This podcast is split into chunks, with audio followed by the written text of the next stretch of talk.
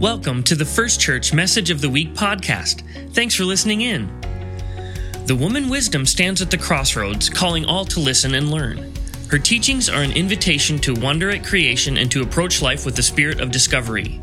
How can we become wiser by seeing creation through the eyes of wonder? What is God's wisdom trying to teach us? This week's message of the week comes from Pastor Abigail Ozan, who highlights the feminine attributes of the Trinity and shares her own story of learning and wisdom. Here is the First Church message of the week.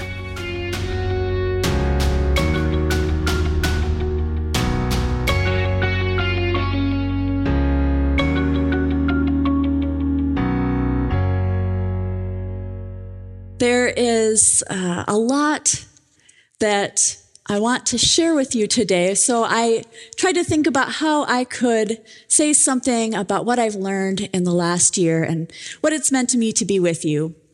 And so as I was thinking about learning and how to talk about that, I was looking for what scripture I would use. And for me, one of my go-to places when I'm stuck is to start by going to the lectionary. Those texts that have been chosen um, as standard texts to use um, throughout the year. And you may not know this, but actually we do use them here, um, even as part of our series sometimes. And they're chosen to fit with the seasons, and um, there are four texts. And the one for this week, that was for the Old Testament, I discovered was a perfect text to talk about learning because it is about wisdom. In this case, it is describing um, an aspect of God that is wisdom and describing it with a female personification of God. And so saying that um, God is like a woman, a wise woman.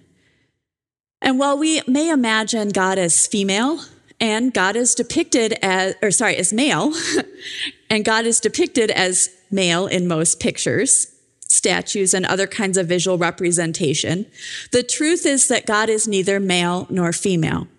And so we can learn something from both of these images to understand about God but neither of them are fully true.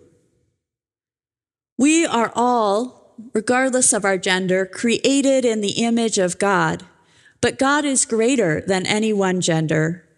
God is represented by all and by neither. The Bible uses male pronouns and images for God in general, but actually not all of the time. There are a number of passages in the Bible that describe God as female, especially God as a mother.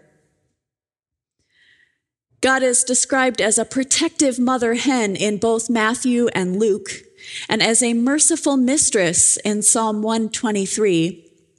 And there are other images for God, such as uh, mother eagle, that are in other places.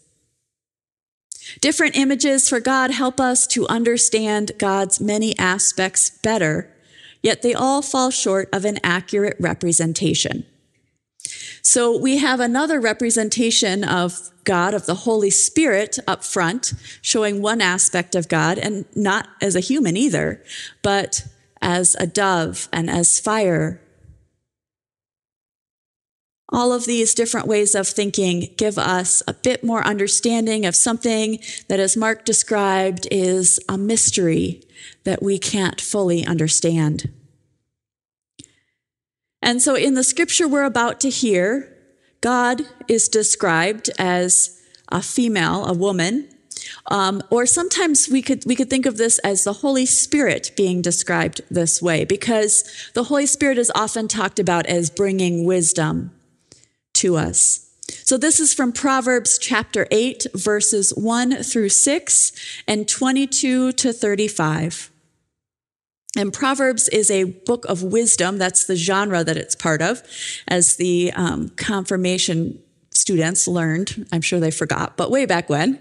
Um, and there are some others that are included in this genre, including um, Job and Ecclesiastes and Song of Songs, or which is also known as Song of Solomon. Does not wisdom call and understanding raise her voice?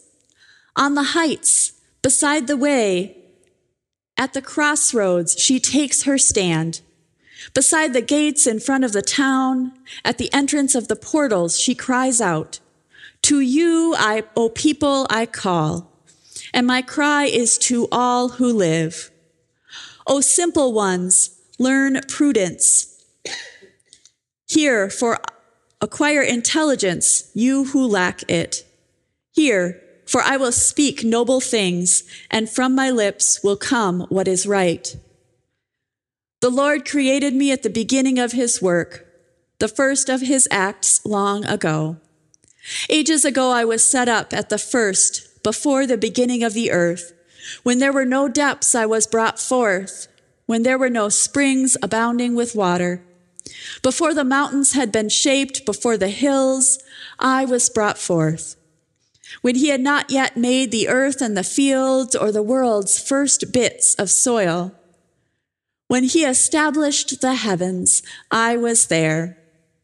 When he drew a circle on the face of the deep, when he made firm the skies above, when he established the fountains of the deep, when he assigned the sea its limit, so that the waters might not transgress his command when he marked out the foundations of the earth, then I was beside him, like a master worker, and I was daily his delight, playing before him always, playing in his inhabited world and delighting in the human race.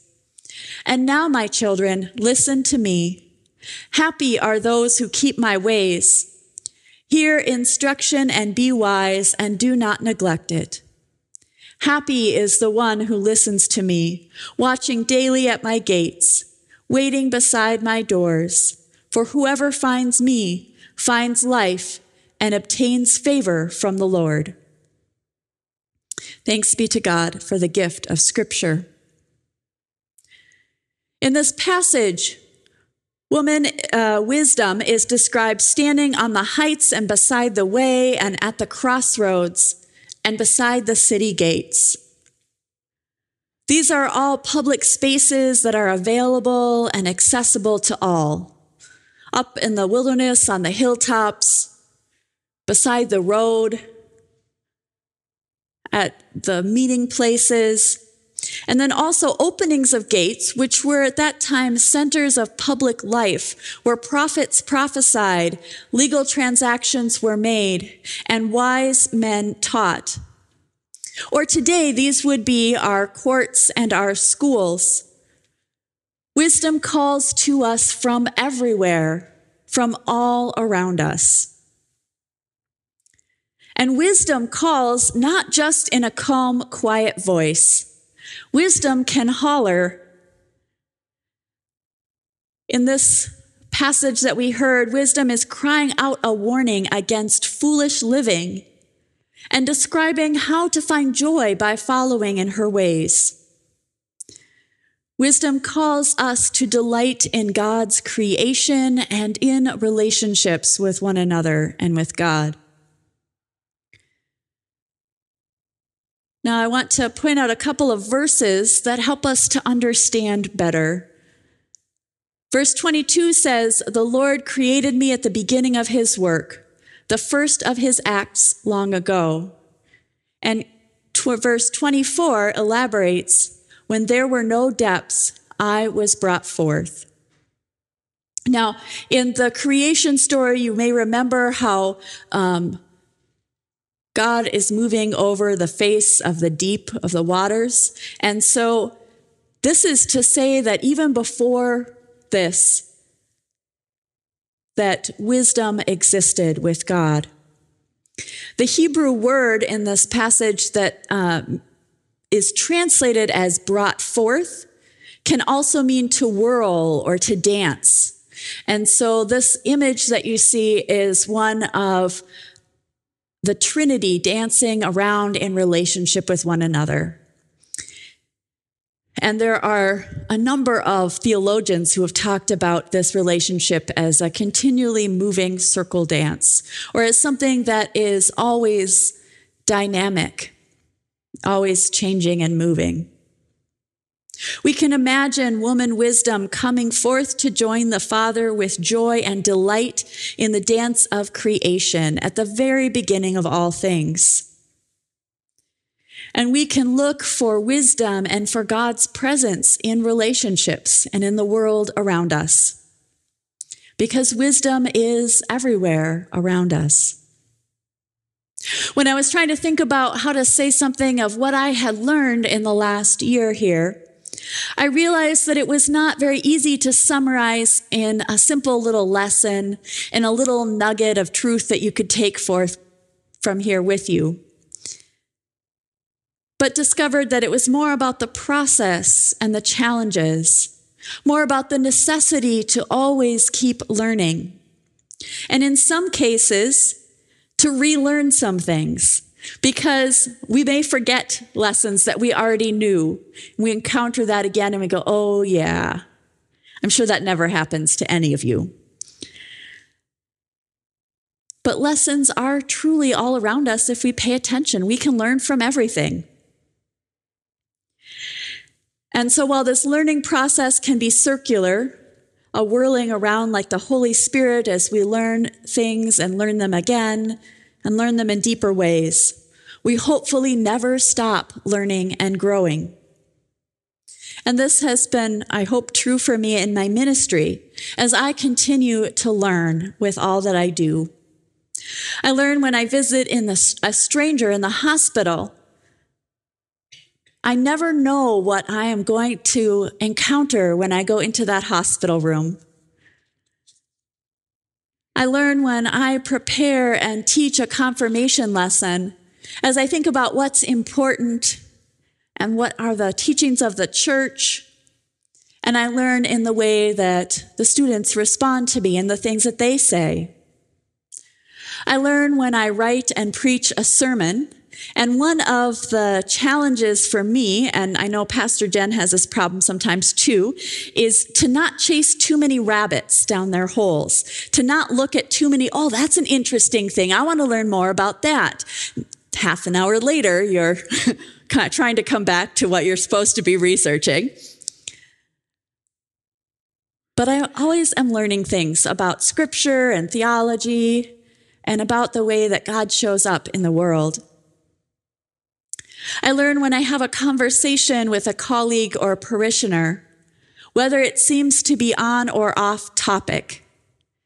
Sometimes it's those conversations that you have where you're like, okay, I've been here for a half an hour. I really should be doing this other work, right? But it's amazing to me how often those things come around again. That those conversations lead into a newsletter article or a devotion or give me an idea for an activity to do with the youth, or provide information that I can then use in doing pastoral care. This year, one of the ways that I learned was from attending small groups. And a couple of these groups, these were not groups I led, they were just ones that I was part of. Um, Women of Grace that met, uh, meets on uh, Monday nights once a month was studying about some women um, some not so bad girls of the Old Testament, I think was the book we were using and listening to some of this, um, these videos about it. And so I learned more about the Old Testament and some of these women that I hadn't studied recently. And then I met regularly each week with prayer team to pray for all of those things that people lift up that they have said we could share with the prayer team. And while some of what I learned at both of these actually, um, for reasons of confidentiality, I won't share, but I learned everything from, um, particularly in prayer team, from being taught about a health condition to giving spelling lessons to making connections in the community or to discovering yet another spiritual gift of a person around the table. I won't say who needed spelling lessons for the sake of not embarrassing them. And another theme that I encountered, another thing that seemed to keep coming up throughout the year, um, and sometimes in these settings I mentioned or in other ways, was a theme of grief. And while I encountered it before this, I especially experienced this for myself when we lost Nate Buckley, and as I walked with others in their sorrow. I discovered how grief can resurface at unexpected times, and how we can be surprised by what triggers a memory, what reminds us of someone or something that we have lost. I witnessed how world events can affect others and cause grief, such as the school shooting in Uvalde or the war in Ukraine. Things that might seem far away and yet impact us as well. And I learned uh, about the value of writing prayers and praying with people and how that could help people in dealing with these things. I learned about personal grief, but also I learned especially about walking with others and about how valuable it is to name our struggles and to pray together. Now, one of the lessons that I learned was maybe a little bit more directly a lesson to me, which was about the value of being authentically myself from some things that people said and then a couple questions I asked, I learned that when I first came here, some people thought I appeared to be not only reserved, which is true, I am a little bit more reserved of a person, um, but also that I was very serious. And maybe that was a little bit intimidating sometimes. And it took time for folks to discover that I do have a sense of humor um, that is in turns sarcastic and goofy although I don't always show it right away. Or I'm so sarcastic you don't realize I'm kidding. Nervousness, in particular in worship, caused me to not show all of who I was. But people told me specifically, and also I could see this in responses to my sermon, that they connected with me better when I was more fully myself and not being afraid to reveal who I was. And I mention this too, especially because this is a lesson that I'm going to take with me and be using in the next couple of weeks and few months as I am starting out in my new appointment in thinking about how I am being present with the people whom I am serving. When we leave people and um, go on in life, it doesn't mean that we forget them, certainly. Um, but it also sometimes those lessons that you have from somebody, they stick with you for a long, long time. And I know there are things that I've learned here that will remain with me. And as I have learned this past year, I know that you have as well. And I know that it is especially possible to do this when we keep our eyes and our ears and our mind and our hearts open to how God's Spirit is speaking to us. It's important that we stay alert and look for wisdom wherever we go because she is everywhere around us. And because these lessons can surprise us, can happen in ways or at times that we are not expecting. We can learn all the time and God is with us everywhere. Now, how do you know what the Spirit is saying? How do you know what you're learning? Well, I believe that one of the ways that we see this is by seeing how her teachings are an invitation to wonder at creation and approach life with a spirit of discovery. This image that you see is of what's called a Trinitarian knot, uh, K N O T, because uh, it is a Celtic knot that comes from um, the Celtic culture. And it, you notice, of course, there are three points on it. And if you follow the line from one of these, it just keeps going around and around, weaving in and out between all three. And this is one way to represent the relationship between the three persons of God Father, Son, and Holy Spirit, or Mother, Father or Mother, however you want to think about it. That all are indwelling within and one another, that they're intertwined and dynamic, always moving. And we can know that it is God who is inspiring us and guiding us and teaching us if we encounter God in, as the creator, God as a parent, God as the Holy Spirit, God as wisdom, all of these are ways that we can connect with God and learn. So I want to encourage you to continue to learn and keep your eyes open. Know that the good news is that God is always with us and around us, guiding us and showing us wisdom. And I want to thank you all for what you have taught me, for the ways that you have allowed God to use you to share her wisdom. I know that you will continue learning as you journey with Pastor Bryce and Pastor Jen in the days and weeks to come.